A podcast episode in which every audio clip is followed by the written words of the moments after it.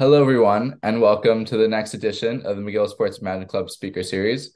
I'm joined here today by another exciting guest, uh, Arik Parnass. He's been the Director of Analytics for the Colorado Avalanche since 2021. Before that, he was a hockey analyst at Kroenke Sports Entertainment.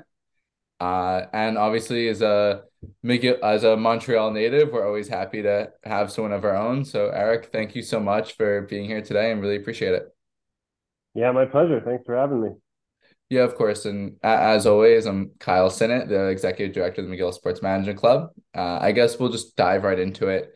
Analytics is obviously a, a very growing part of of hockey, really. Um, but not many people know what the role of director of analytics does or what that really means.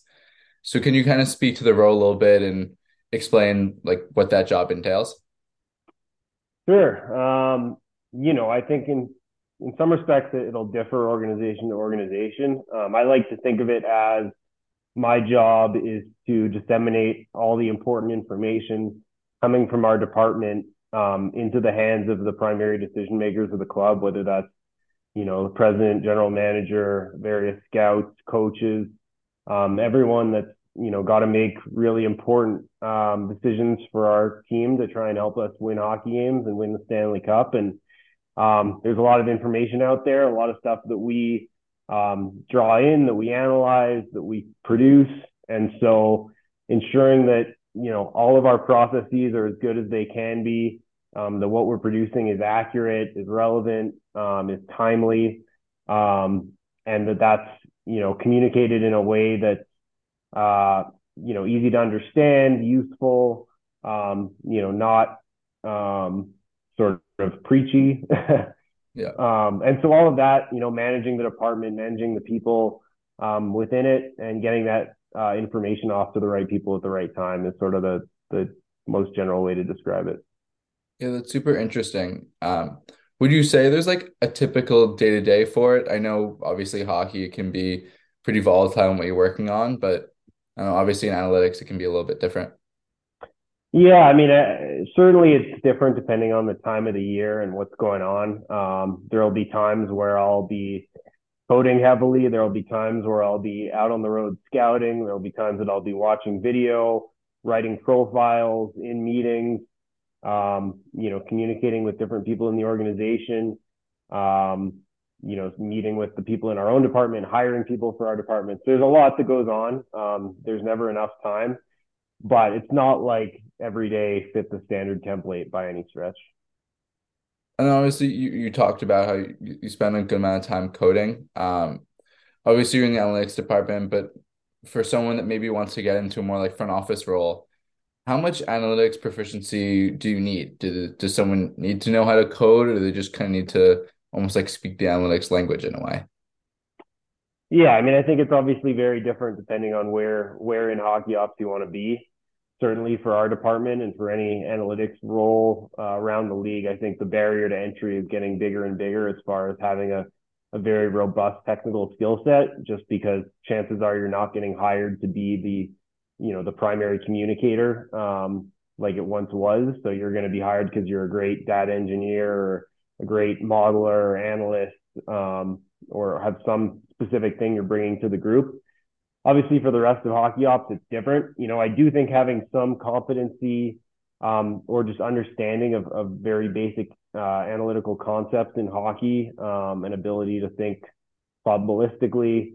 Um, I think all of that is important anyway, yeah. um, and is growing more and more important. But that doesn't necessarily require an in-depth knowledge of coding or um, you know a skill set like that. It just means you know having read a few articles and kind of being open minded to what that that stuff means and and what the sort of terms are um, that are being used in today's game. Yeah, I feel like that makes sense. There's like a lot of people in front offices where they're almost like tagged as having a more analytically focused background, but obviously you have like the ex players, the agent. So uh, that, that's certainly good to know. Uh, you talked a little bit about like hiring people. I, I follow you on LinkedIn and like I see that you're constantly posting like updates that the Avalanche are looking for people in their hockey analytics department. Um, what do you like look for in hiring young people? Or are there tools that you would like tell people to go out and get proficient in that would, would maybe help them and set them set themselves up for a career in sports? Yeah, I mean it's it's it's obviously tough because a lot of people want to work in sports. Um, you know, I, I would I would say first of all, there's no one path. Um, you know, there's a lot of different things you can do in sports, and there's a lot of different pathways to get there. You know, I personally wouldn't necessarily recommend investing a ton of time and money into something that's only you know sporadically related to what you want to do. So, yeah. for example, like if you want to work in a hockey front office, I personally wouldn't advise going to law school just to do that. Obviously, okay. if it's something that you're if it's something that you're really interested regardless and you're like you know, law is super interesting to me. This stuff appeals to me. And if, if I end up working in sports a little bit down the line, great, then sure. But if you're like, this is 100% what I want to do, um, there's potentially better ways to spend your time and money just because, you know, it's so tough to get in and there's no guarantees. Um, In terms of, uh, you know, things that I look for when I'm hiring, you know, like I said, it's like technical skill sets are huge at this point. You know, yeah. we're hiring right now where we have postings out for a data engineer and a data scientist, and they're both very specific skill sets. We need people who are advanced coders, who are, you know, whether it's have a specialty in modeling or working with databases, you know, ideally professional experience in those areas, or at the very least, sort of a college degree in those areas, as well as some knowledge of the sport. You know, we we don't have I don't have the time to necessarily teach somebody from the ground up everything there is to know about hockey and hockey analytics. So, you know, the you know, having followed sort of what the public research has been um, over the last decade or two in some respect about hockey analytics um, and sort of knowing generally the sport, knowing some of the players, like all of that stuff is is a huge benefit. Um, luckily, I would say most of the people who really want to work in sports usually have that at least yeah. to some degree. Um, but you know, I think that the technical component is really important, and then you know, to some degree, communication, whether it's being able to write, being able to converse, uh, communicate concepts to people who may not be analytics sort of staffers. You know, that that's a big plus and plays into depending on the role. Yeah, that's certainly good to know. You talked a bit about like the technical skills and having that coding experience. Are there any specific languages that you think are kind of like on the rise in sports analytics? And are there resources out there for people to get a bit more familiar with it if they're not necessarily like comp sci majors?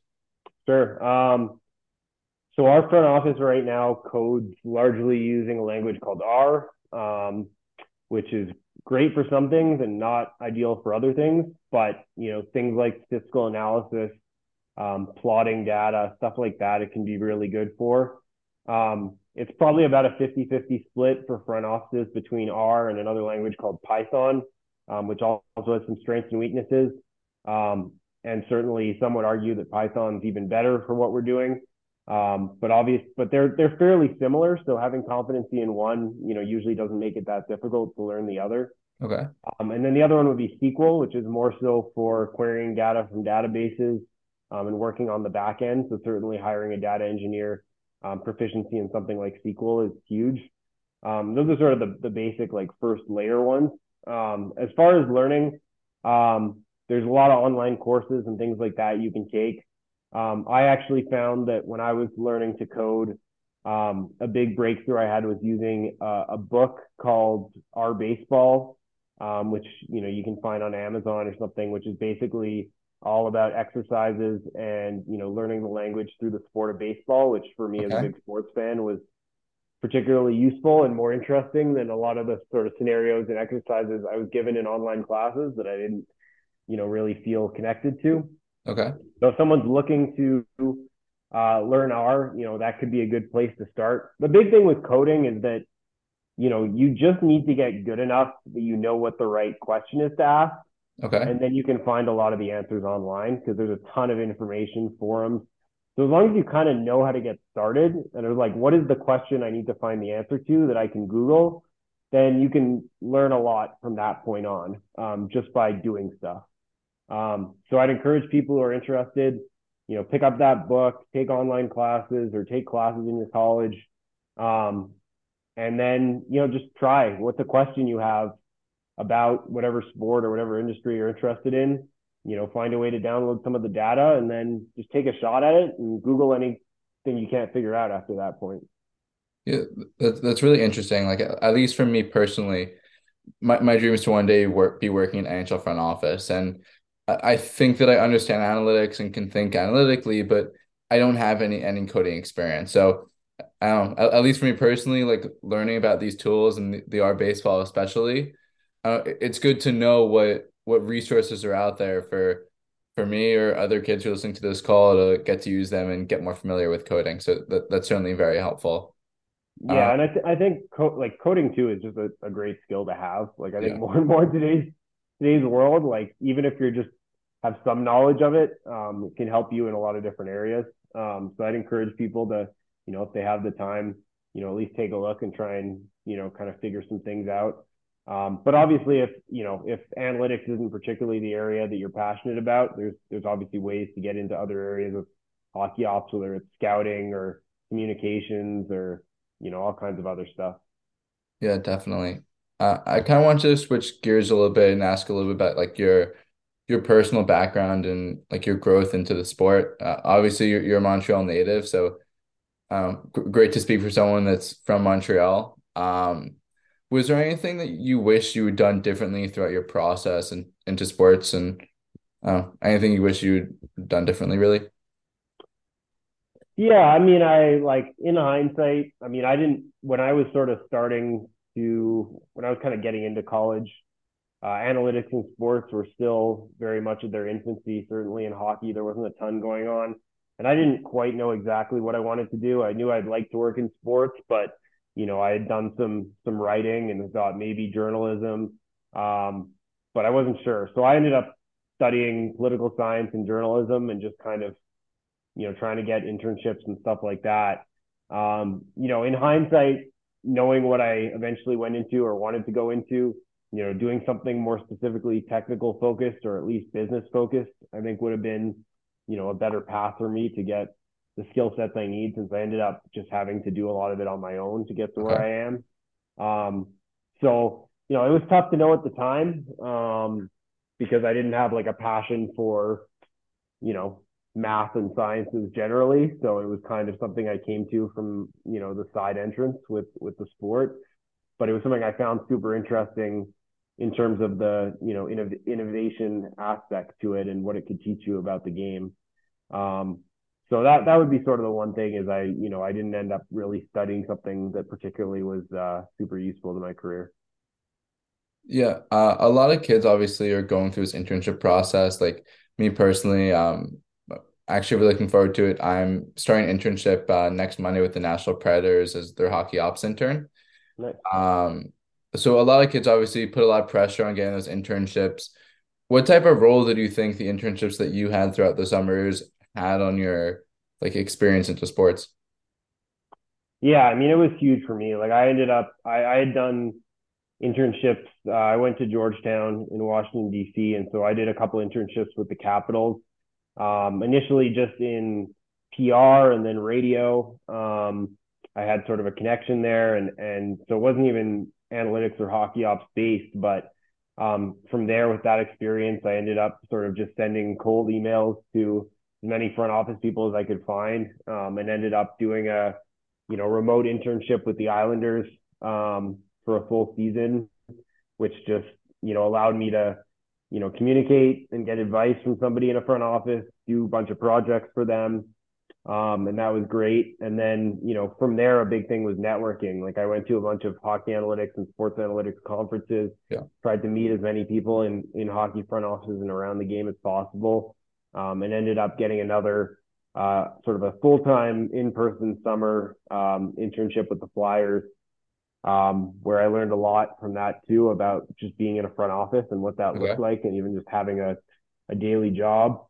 Um, and then it was that in combination with sort of a lot of the public work I did, blogging, doing my own studies, putting stuff out there, um, you know, and sort of getting my name out there as somebody who was up and coming in the industry. Um, that allowed me to, to get this position. So it was a combination of all those things. Yeah, that's really really interesting. Uh, like, um, I'm from Long Island myself, so I, have grown up a huge Islanders fan. So it's uh, funny that obviously you had some experience with the Islanders. Uh, I, I guess really the last question that I have prepped um, again, a lot of people who are listening to this want, want to get into the sports world. What overall advice would you have for students that are hoping to break in? Yeah, I mean, it's a combination, like I said. I mean, I can mostly speak to it from the analytics perspective, and and I would say certainly the technical skill piece is super important. Um, but I would also say networking is super important. I would say um, staying abreast of, you know, things about the league, things that are public work that's being done in terms of analytics. Um, obviously, internships are important, um, but then also just you know doing your own stuff, doing your own projects. Um, you know, putting your name out there with with content, with things um, to show that when when when jobs come up later, you know, it's great to say you've gone to McGill and you know you've done this internship, but you know you have to be able to prove that you can add value to a team. Yeah.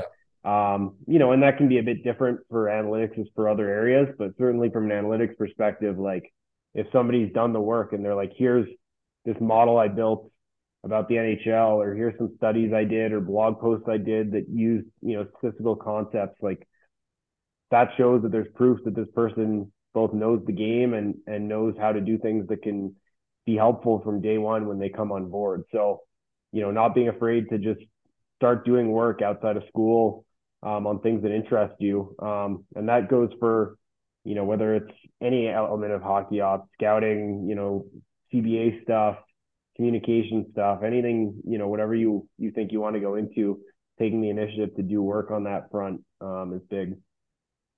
Well, uh, those are all the questions I had. And for anyone listening to this call, I guess what one key thing is get your hands dirty and get involved in a lot of different projects. Uh, so Arik, thank you so much for joining us here today. We really appreciate it. I think your your in, your insight will, will certainly be helpful to a lot of people. So just thank you again. My pleasure.